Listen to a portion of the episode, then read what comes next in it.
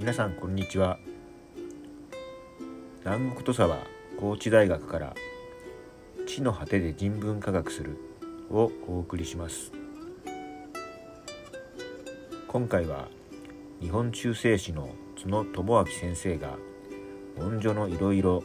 について語った話です。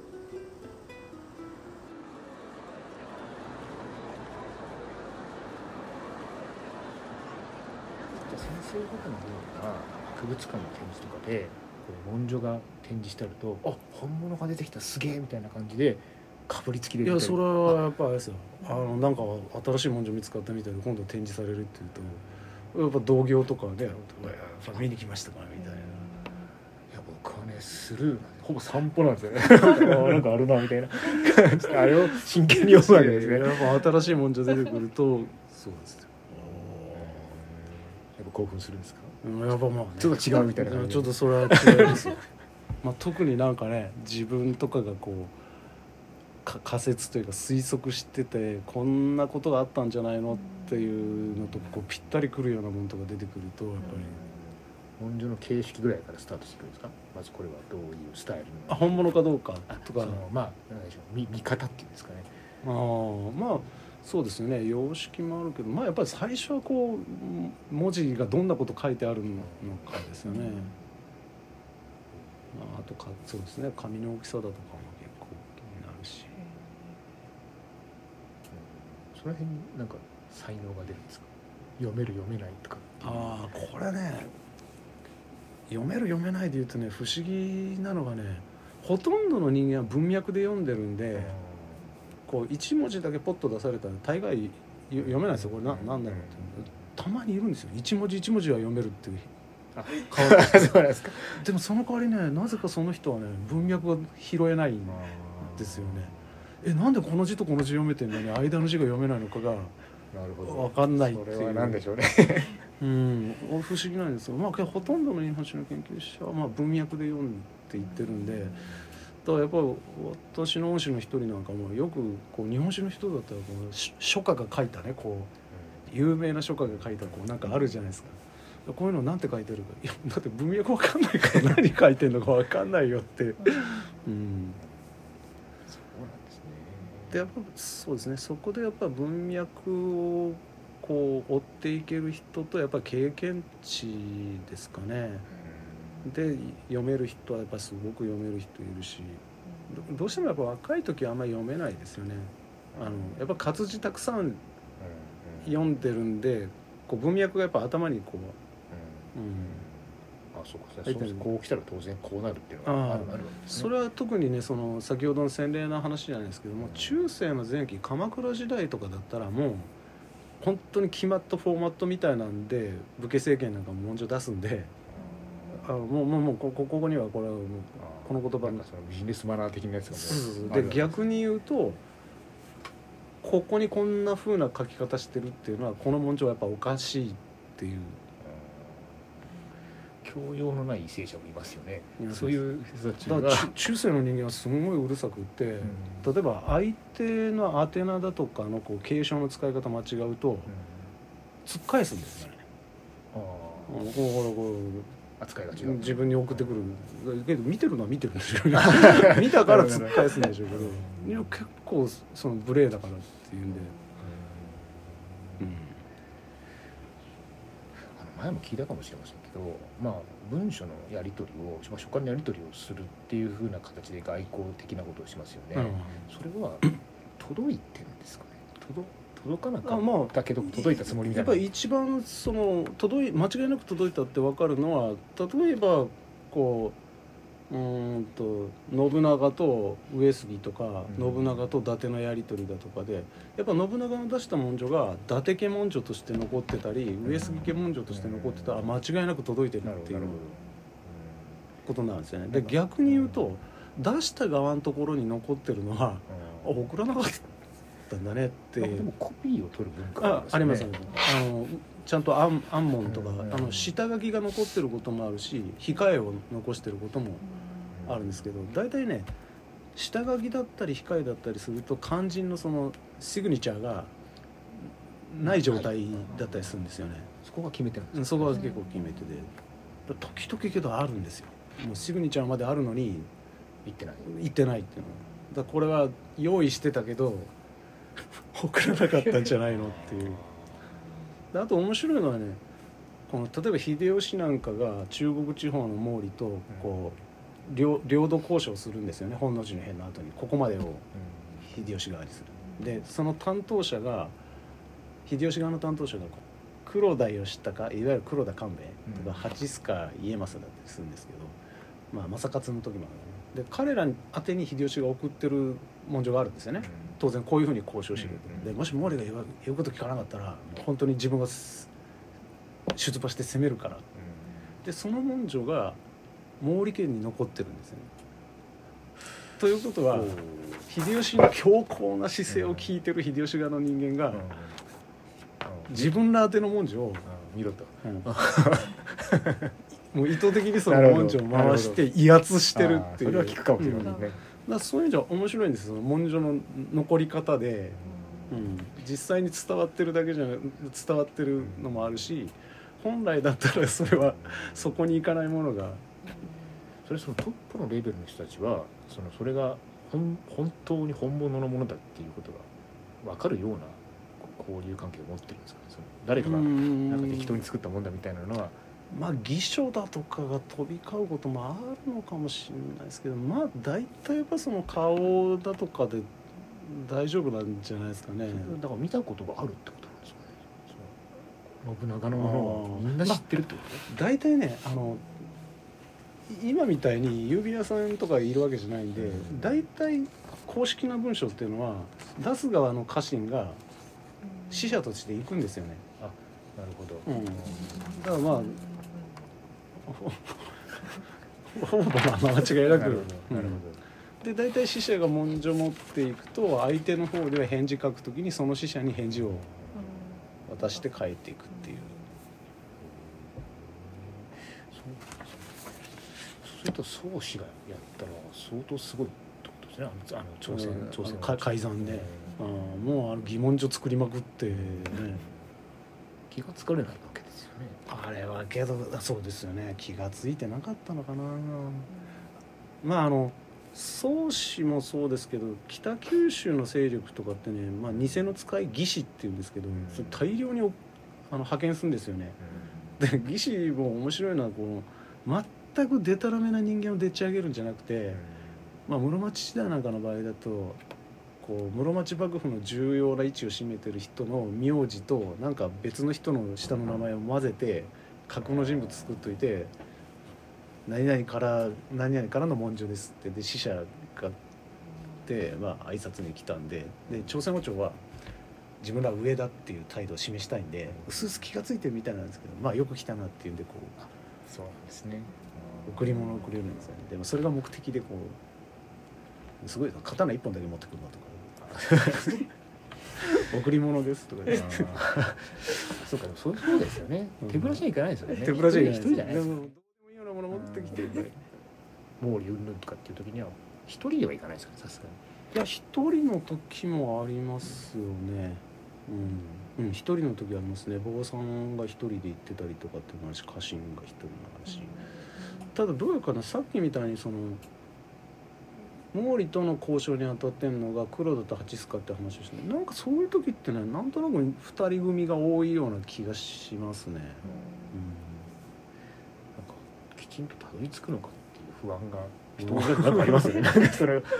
手紙渡してこいって言って、うん。ね、途中いろんな人と会うでしょうしね、うん。まあそういう意味じゃね出来すぎな話もあるんですけどやっぱ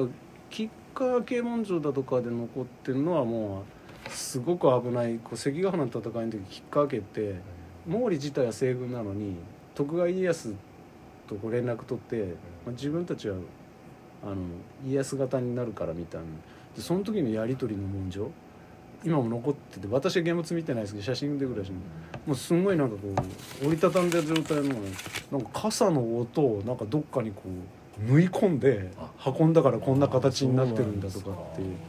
ちょっと出来すぎない気がします。内容ですねちょっとね。そうなんですね。だから文書の残り方っていうのね面白いですよね。だから時代劇よくあるツッコミっていうのねこう気に入らない古文書読んだ時にあんま書状読んでぐちゃぐちゃぐちゃって焼いたりするじゃないですか。だったらどうやってその話を復元したんだ なるほど。確かに。おかしいですね。でもあんまりそういうなんか研究というか耳にしないですね。そのもどんな文書が残っそのそのくしゃくしゃだとかなんとか。あくしゃくしゃっていうところまではいかないですけどね、うん、ただやっぱあの歴史の研あの文系の研究者はすごい好きですよ。あの何々家文書として残ってるものっていうのが。やっぱ基本はその何々家の人にが宛名になってるものが残るのに、そうじゃないものとかがこう混ざってたりするんですよね。でこれはどうしてなんだろうとかいうのも考えるの結構好きですよ。現存してるものって写しが少なからずありますよね。写しもありますね。それはなんか何ですか？趣味的にやる人がいるんですか？その昔から？ああ歴史的な一コマだからっていう。その大名家自体に残ってるものはまあなんか控えとかなんでしょうけどそうじゃないね写しは。うんまさにこの土佐なんかはすんごい盛んでうん。江戸時代に藩の命令でやってるんじゃなくてね歴史が好きな人が古文書写し回るんですよね。うん、でだでちゃんとメモつけてるんですよ。この文書は誰々の家で写して計何通あると。でさらに分析してるんですよ。おそらくは義なりと。か そうなんですか。こういうことなんですけどもうその辺のこう歴史好きなんかよりはるかに高いレベルの審議鑑定能力が たくさん見てるからですよね、それえ江戸時代の話？江戸時代です。江戸時代の土佐藩ってねなんていうかそういうことすごい。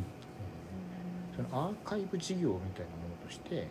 藩とかがやったりするっていう。藩がやるケースは例えば毛利家なんかの場合にはまあ毛利ってもともと中国地方の大半をこう、抑えてたのがだんだん小さくて関ヶ原の時膨張二国になるじゃないですか。でその時にやっぱ家臣の家のこの価格だとか毛利との関係がどうだったのかっていうのを調べる意図だと思うんですけど家臣たちから文書の写しを出さすんですよね。で萩藩抜閲録ってまとめるんですけど。その写しは、まあ、要するにレプリカを作る時っていうのはその形式も全部真似たものとして？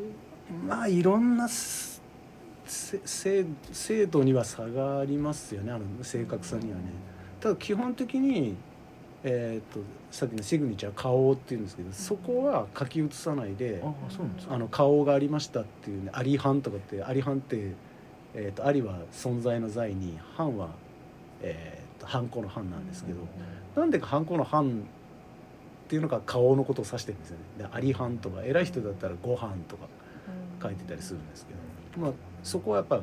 写さないでやるんですけどねで大体けど開業位置だとかぐらいは。守ってやってるのは、まあ、ずさんな写しもありますよ。あのもう本物と見比べるともうあの ななんなんだこれゃっていう。で写しにする時のね一つの特徴は忠実にこの右側から写しあの基本的に古文書ってこう縦書きなんで右側から始まってるんですけど右側から忠実に写していくタイプとでななんでかなんでかっていうかその古文書って一回本文書いていって追伸は右側に書くんですよね。2文字分下げぐらいで。で写しだと時々本文写した後にう追伸がその後についててそれ多分こうい写す時に本文から写していって写しを後で写すんで、うん。左が奥側に来てるんでしょうけど土佐さっき言った土佐のそういう文書収集してる人たちの写し方はねそういうのが結構多いんですよね。追伸がなんか。なるほど。まずほ本編の部分をしっかでり写して追伸が左にあこれもう写しだねってなるんですよね。萩藩抜閲録なんかの場合には割とその位置は忠実になってますね。ただやっぱり自分たちの家がどんな家かを藩に認めてもらうために合戦関係の大名から出てるよくやりましたって褒めてくれる戦国時代の。いっぱい偽物があるんですよ、そうなんですか、その辺はどうやって見極めていくんですか？それはねやっぱまあ当時の合戦の状況とかその時にいたその家の人間だとかこう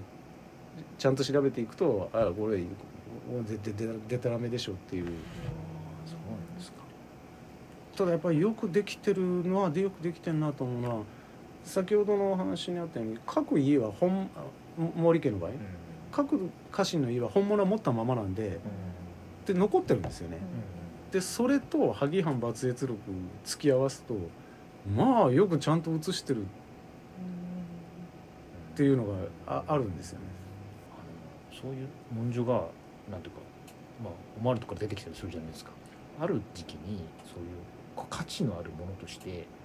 やり取りがされるようになったっていう結果なんですか？なぜそこにみたいなそのうん、やっぱそういうパターン結構ありますよ。あのやっぱこう美術品としてのこう価値を認めるようになるともうどんどん転売されて、あそううんそういうこういうとなんですけど大体食い詰めた大名家の子孫っていうのは売り払っちゃってますよね。それはだからお金になるってことですよね自分たち持ってるもそれはのがなりますよ。それが分かんないんだよな そうそうまあやっぱそこはねその研究者としてはやっぱり書いてある内容が重要なんで貴重とは思うんですけど、やっぱああいう美術品売買してる人たちの感覚でいうとやっぱ名だたる大名の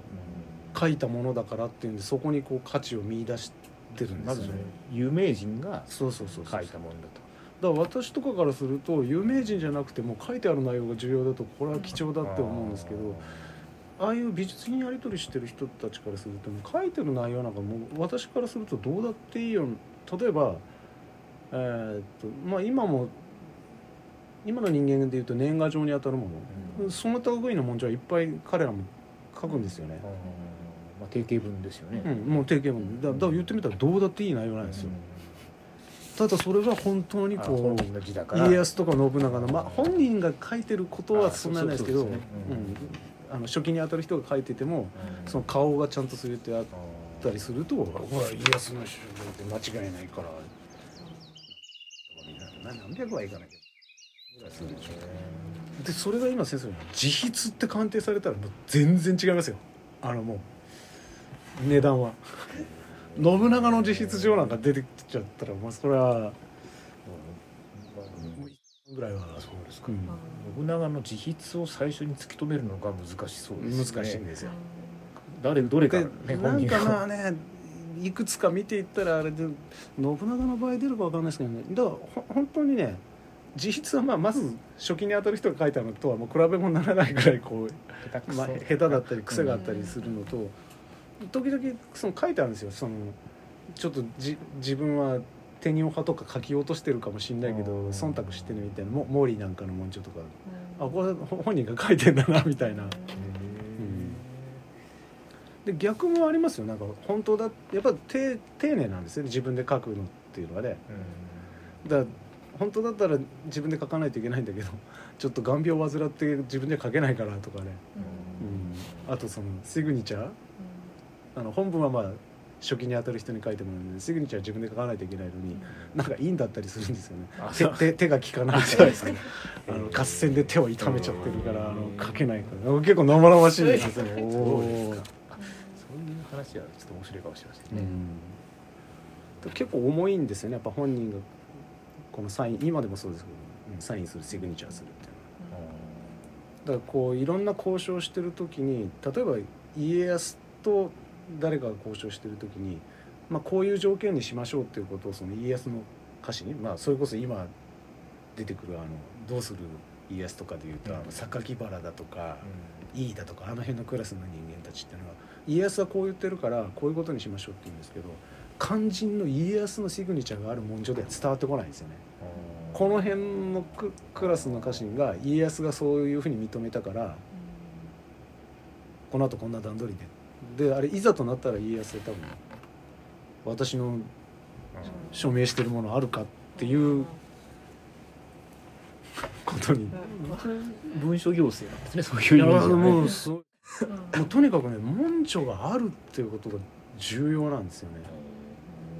うん、だ異様ですよ。あの、まあ、さっき基本書いた人のところに文書行くって言いましたけど日本史の場合はねその書いてある文書の内容によって権利を受けることができる人のところに文書を移して移っていっちゃうんですよね。だからね宛名は別の人のなんだけど例えば A さんから B さんに土地を売りますって文書がありますよね。で B さんから C さんへ C さんから D さんへって土地が転売されていく時ってねこの最初の A から B に言った文書っていうついていくんですよねだ最終的には全然関係ない G さんが A さんから B さんに送られた文字を持ってるんです。で訴訟になった時にそれを持ってればああもうそれでいい。でこれがこのいわゆる宛名とは全然関係なくただ文書に書いてあることと文書持ってることっていうのが文書フェティシズムと名付けた人がいて。やられたなと周りの研究者 あんまり品のいい言葉じゃないけどまあけどまさに中世人のこう、うんそうなんですねで意外にね当時の人間心理鑑定能力も思ったより高くなくてそのやっぱ文書フェチズムに行き着いたところなんですけど文書を持ってることがとにかく重要なんですよね。だから偽文書で訴訟で勝訴を重ねる商人たちとあああるんですか？うへえどっかでバレるからそれが発覚してるわけですか？その。んまあそうですよね。どあえいそれこそ今の研究者が暴いたのが